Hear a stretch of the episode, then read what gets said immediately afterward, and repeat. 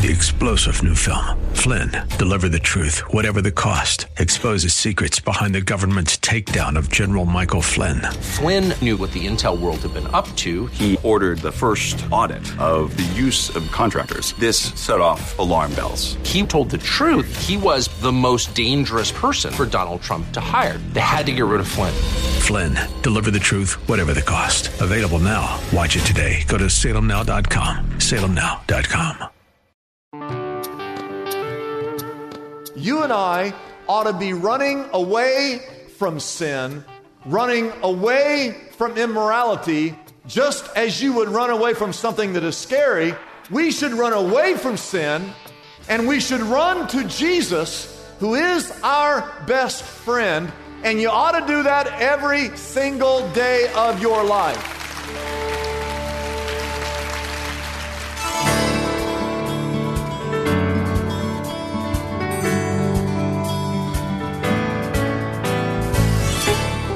Good evening. I'm Kyle Welch, and welcome to Lift Up Jesus with Pastor Dudley.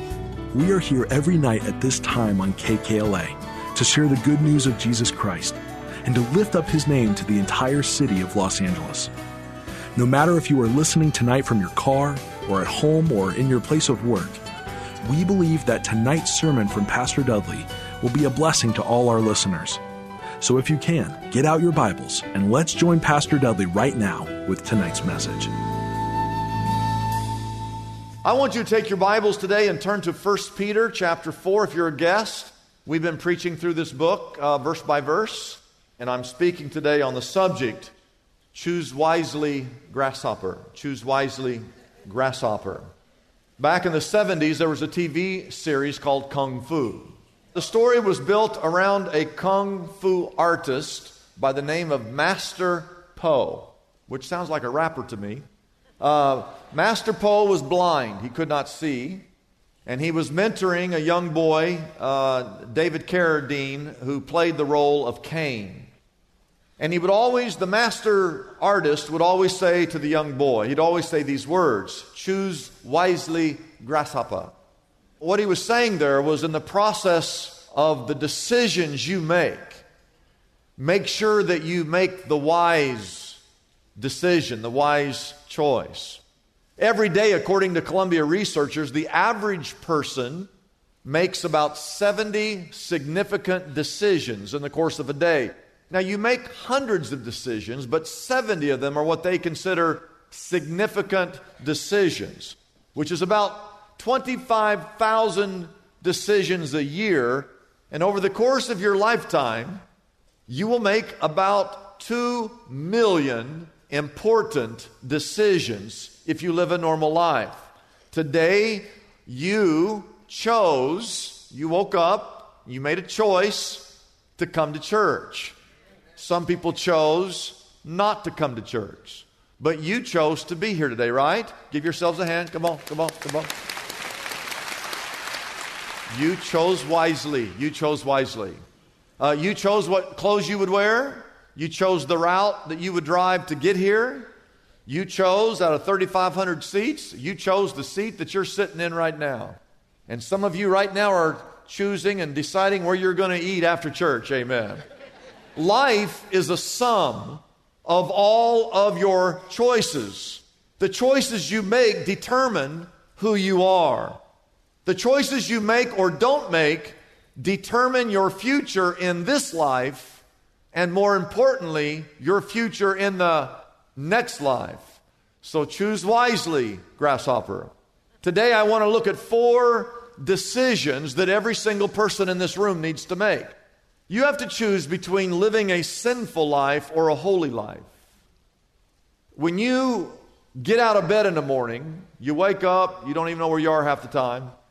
Before your feet hit the floor, you have to choose who are you going to live for today? Yourself or for God? I want you to look at 1 Peter chapter 4.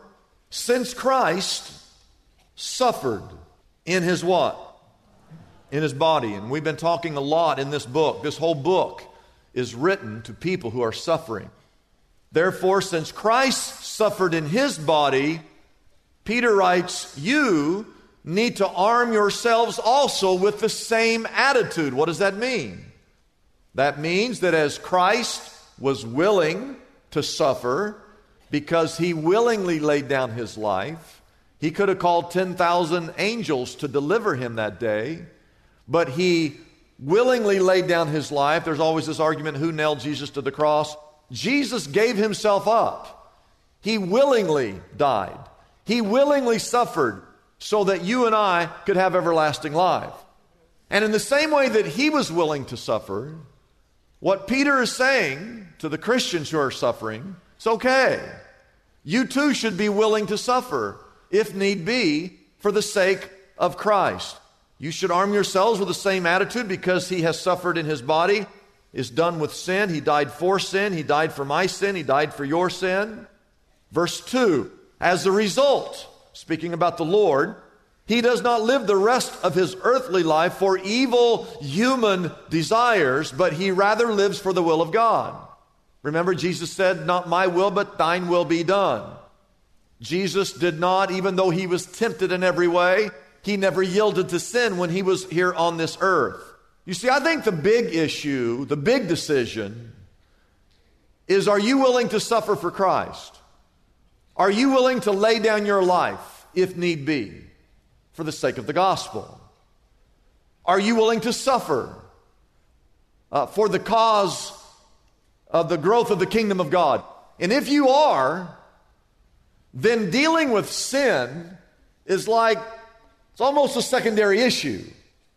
If you can if you're willing to suffer for Christ, you should be able to overcome any sin that you're wrestling with because we all wrestle with sin all the time. You got your mind on the wrong thing. It's, you're worried about the sin you need to be worried are you willing to sacrifice everything on behalf of Christ? If you are, you should be able to conquer any sin. You don't even need to live the rest of your life for earthly desires because you've made the greater choice. Now look at verse 3. For you have already spent enough time in the past doing what pagans choose to do. And he tells you what pagans do they live in debauchery, lust, drunkenness, orgies, carousing, and detestable idolatry. What he's saying here is this when you became a Christian, you left your pagan ways. In fact, he says, You've already spent enough time doing all the things the pagans do, didn't you? Now that you're saved, now that you're a Christian, you no longer live the same way that the pagans lived. They, they chose, they made choices to live like that. Once you become a Christian, you no longer live like the pagans do, right? And then we come to verse 4. He says, They, the pagans, they think it's strange that you do not plunge with them into the same flood of dissipation, and so they heap abuse or ridicule on you. The point is this if you decide that you're going to live a pure life, if you decide you're going to live a Christ like life, and you're no longer going to do what the pagans do, those pagans are going to think you're the strangest people that they've ever met. And they're going to ridicule you. They're going to throw abuse on you because they just, they're just, because you're not going along with them. They're going to make fun of you. They can't figure you out. I remember when I got married, I was 26 years of age and I was a virgin when I got married.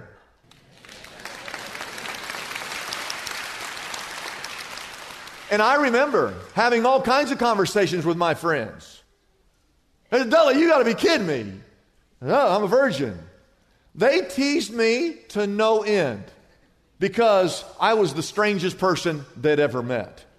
And I remember being in high school when they offered me the drugs. And I said, I'm not taking the drugs. Come on, man, we're all taking drugs. No, I'm not doing it. I remember when they offered me the beer and I said, I'm not drinking the beer. I remember when they invited me to their parties, I said, you know what? I have enough fun. I don't need drugs. I don't need alcohol. You just come out. You, I am a party. Come hang out with me. I don't need all that stuff. And those guys would laugh and call me every name in the book because they can't figure out a Christian who stands for Christ. Look at verse 4 again. They think it's strange that you do not plunge with them into the same flood of dissipation, and they will heap ridicule, abuse on you. And when that happens, and what Peter's telling us is don't be surprised when the world mocks you. It's normal for anyone in this culture who decides that you're going to live a pure, holy life. They're going to make fun of you. The fact is, some of us, we go right along with the world because we're afraid of the ridicule. Some of you, when you do wrong, you know, you know you shouldn't be doing some of those things, but you do them anyway because you're not willing to take the ridicule and the abuse that they will throw upon you. I say to you, grow up. Stop being a spiritual baby. Jesus died. He died for you. He died for me. We should be willing to die to sin. Uh, well, people are going to make fun of me. Who cares? Well, they're going to write me off as a friend. Well, find some other friends. Well, they don't like it that I don't go party with them anymore. Tough taco, I always say to them. the thing that you have to always remember is this if they persecuted Jesus, they're going to persecute you. And you can fact check that statement. That is not fake news. That is reality, my friend. I saw this photograph. I want to show it to you. This guy was some type of protest. This guy has a sign that said on a shirt, sign that says, if Jesus returns, kill him again. And that is the sentiment of many people. And I guarantee you this if Jesus was alive today on this planet, on this culture, they'd kill him as, as well. If they persecuted Jesus, get ready, they're going to persecute you. This all goes back to this issue. Are you going to live a sinful life or are you going to live a holy life? You get to choose. My wife and I, a couple weeks ago, we took, we took a red eye to Chicago. And we went downtown and we went to this hotel. We pulled in where you check in the hotel. We pulled underneath this awning and my wife's going, Oh, I go, what? She goes, Look, I look up. I go, What? She goes, There's spiders up there. I go, What? There's spiders. And I looked way up, way up in the ceiling. There were little tiny cobwebs. And uh, the people working there were coming over, and they had, she had half the hotel just looking up there. I said, honey, ho- spiders do not come down. They're, they're happy up there. They're more scared of you than you are of them. No, there's spiders up there. So we check in. It's about 7 o'clock. And I said, honey, let's go eat breakfast. She goes, no, I want to go to bed. I said, honey, we just got to Chicago. What do you want to go to sleep for? It's 7 a.m. And so I go in. I said, hey, do you have a Waffle House around here? And they said, No, there's no Waffle House. But he said, Two minute walk down the street is the best breakfast place in all of Chicago. And I turned to my wife and said, Honey, let's go. She said, Okay. so we walked literally two minutes, and it was, it was an incredible breakfast. I'm not making this story up. We're sitting there. We haven't been left the hotel two minutes. We're sitting down. And I saw something. It looked like a I thought it was a mouse that just kind of, I, I, just saw something. And uh, as the Lord is my witness, there was a spider about that big around at the breakfast. It had a real high ceiling, and it, it looked like Tom Cruise in Mission Impossible that spider came down, and I looked over, and that spider was right next to my wife's head, like this, just doing this. And the guy next to us says, Ma'am, and she said, What? He goes, There's a spider, and she turned, and that spider was just dangling right here. She got up, she screamed. She looked like Usain Bolt running the 100 meter dash.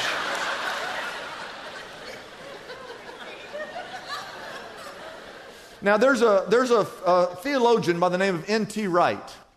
He uses the analogy if you were to walk around a corner of a building and you saw something that scares you to death, and he says a spider, how many of you are deathly afraid? You're scared of spiders, all right? You come around the corner, you see a spider, or you come around the corner and you see a snake, or you come around the corner and you see an 800 pound rhinoceros coming towards you. What is your natural, if you're afraid, what is your natural instinct? To do exactly what my wife did get up, turn, and run as fast as you can. Then he used this analogy if you're sitting on your front porch and there's a friend of yours that you've not seen for 10 years, a long lost friend, used to be your best friend, you lost contact, and you've, you've been looking and longing to talk to this person, and you look across the street and you see someone walking and you recognize them and you think, that's my friend, I've, and they're walking down the street. What do you do? You get up from the porch and you run over to that person. And N.T. Wright says that's what it's like a holy life or an impure life. You and I ought to be running away from sin, running away from immorality, just as you would run away from something that is scary.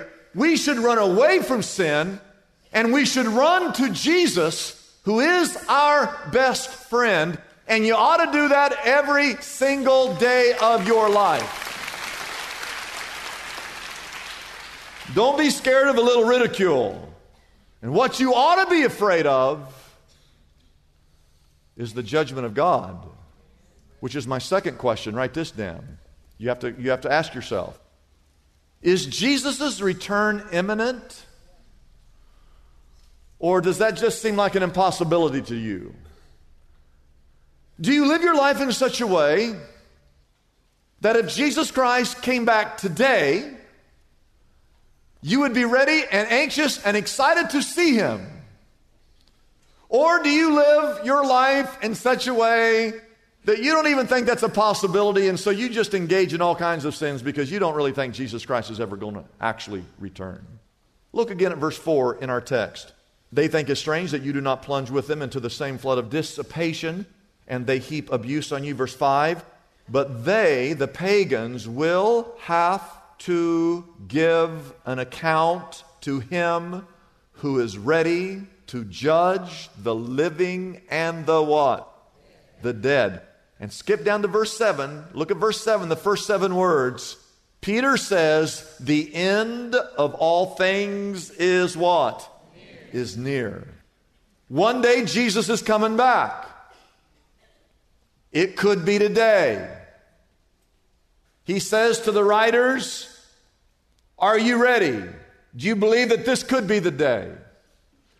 Some people laugh at that. Some people think that he's never coming back. If you read Second Peter, it actually says that there are people who scoff. It uses the word scoff. you got to be kidding me. Jesus coming back? That's the funniest thing I've ever heard. Second Peter says people scoff at the second coming of Jesus Christ. I think of that country preacher. He just moved into this new church and he was out knocking on doors, visiting farmers, inviting them to come to his church.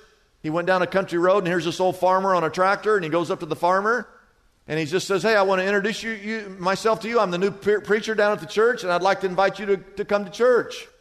And the farmer looks at the preacher and says, Well, why would I do that?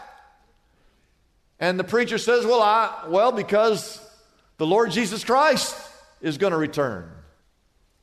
And uh, you need to be ready. And the farmer goes, Well, when's he coming back? And the preacher says, I don't know. Maybe today, maybe tomorrow. And the farmer says, Don't tell my wife, she'll want to go both days. and I say to you, this is not about your wife. This is not about your spouse. This is not about somebody else. I'm asking you this question Do you live your life in such a way that if Jesus Christ came back this very moment, that he would find you willing and waiting for his return. James 4 4 says this. Now, this is kind of, these are tough words, but I want you to see what James says. He says, You adulterous people, don't you know that friendship with the world is hatred towards God? Anyone who chooses to be a friend of the world becomes an enemy of God. Now, you don't need a Bible college degree to understand this verse. You just have to read it. Look at the second half one more time. Anyone who chooses, say chooses, it's a choice. Anyone who chooses to become a friend of the world becomes an enemy of God. And one day, the Lord is going to judge the living and the dead. That means all the people that have died. They too will face the judgment. The Bible says in Hebrews 9:27, just as man is destined to die, we're all destined to die, and after that we will all face the judgment. And what Peter is saying here is far better for you to stand up for Christ. Don't go along with the pagans. It's far better to remain and to live a holy life, to suffer some pushback, than it is to live an evil life and one day stand before God and be judged by a holy God. And I want to make this clear. I'm going to stand before God one day. And I'll have to give an account for every word I've ever said and every deed that I have ever done. Every single person in this room, we're all going to stand before God. The Lord has a list of everything I've ever said wrong and everything I've ever done wrong. He's got a list. But when that moment comes for me, Jesus is going to step in front of me and say, Father, when Dudley was eight years of age, he gave his life to me and he has served me all his life. And when I died on the cross, I died for all of his sins, and he put his faith and trust to me. And so there is no judgment upon Dudley because he belongs to me.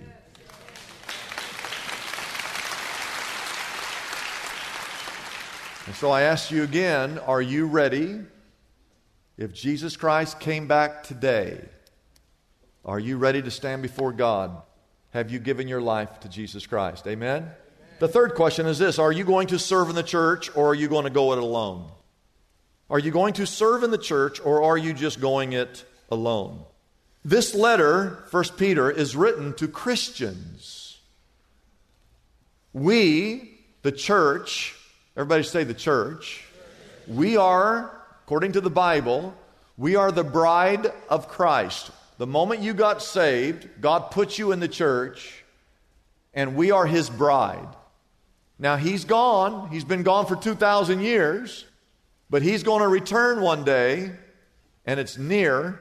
And when He comes back, He's going to gather up the church, those of us that are saved.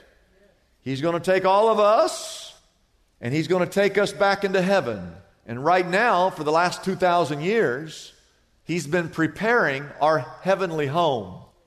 And one day when the Lord returns, He's going to take the church and He's going to take us and we're going to go and live with Him forever. Now, until He comes back, every single person has a role. You have a job, you have a purpose. And as you as you read through this in context, the context is even if you're hurting, even if you're suffering, even if you feel like you're being persecuted, God says, I still got a job for you. You can't just go hide. I need you. I need you in the church.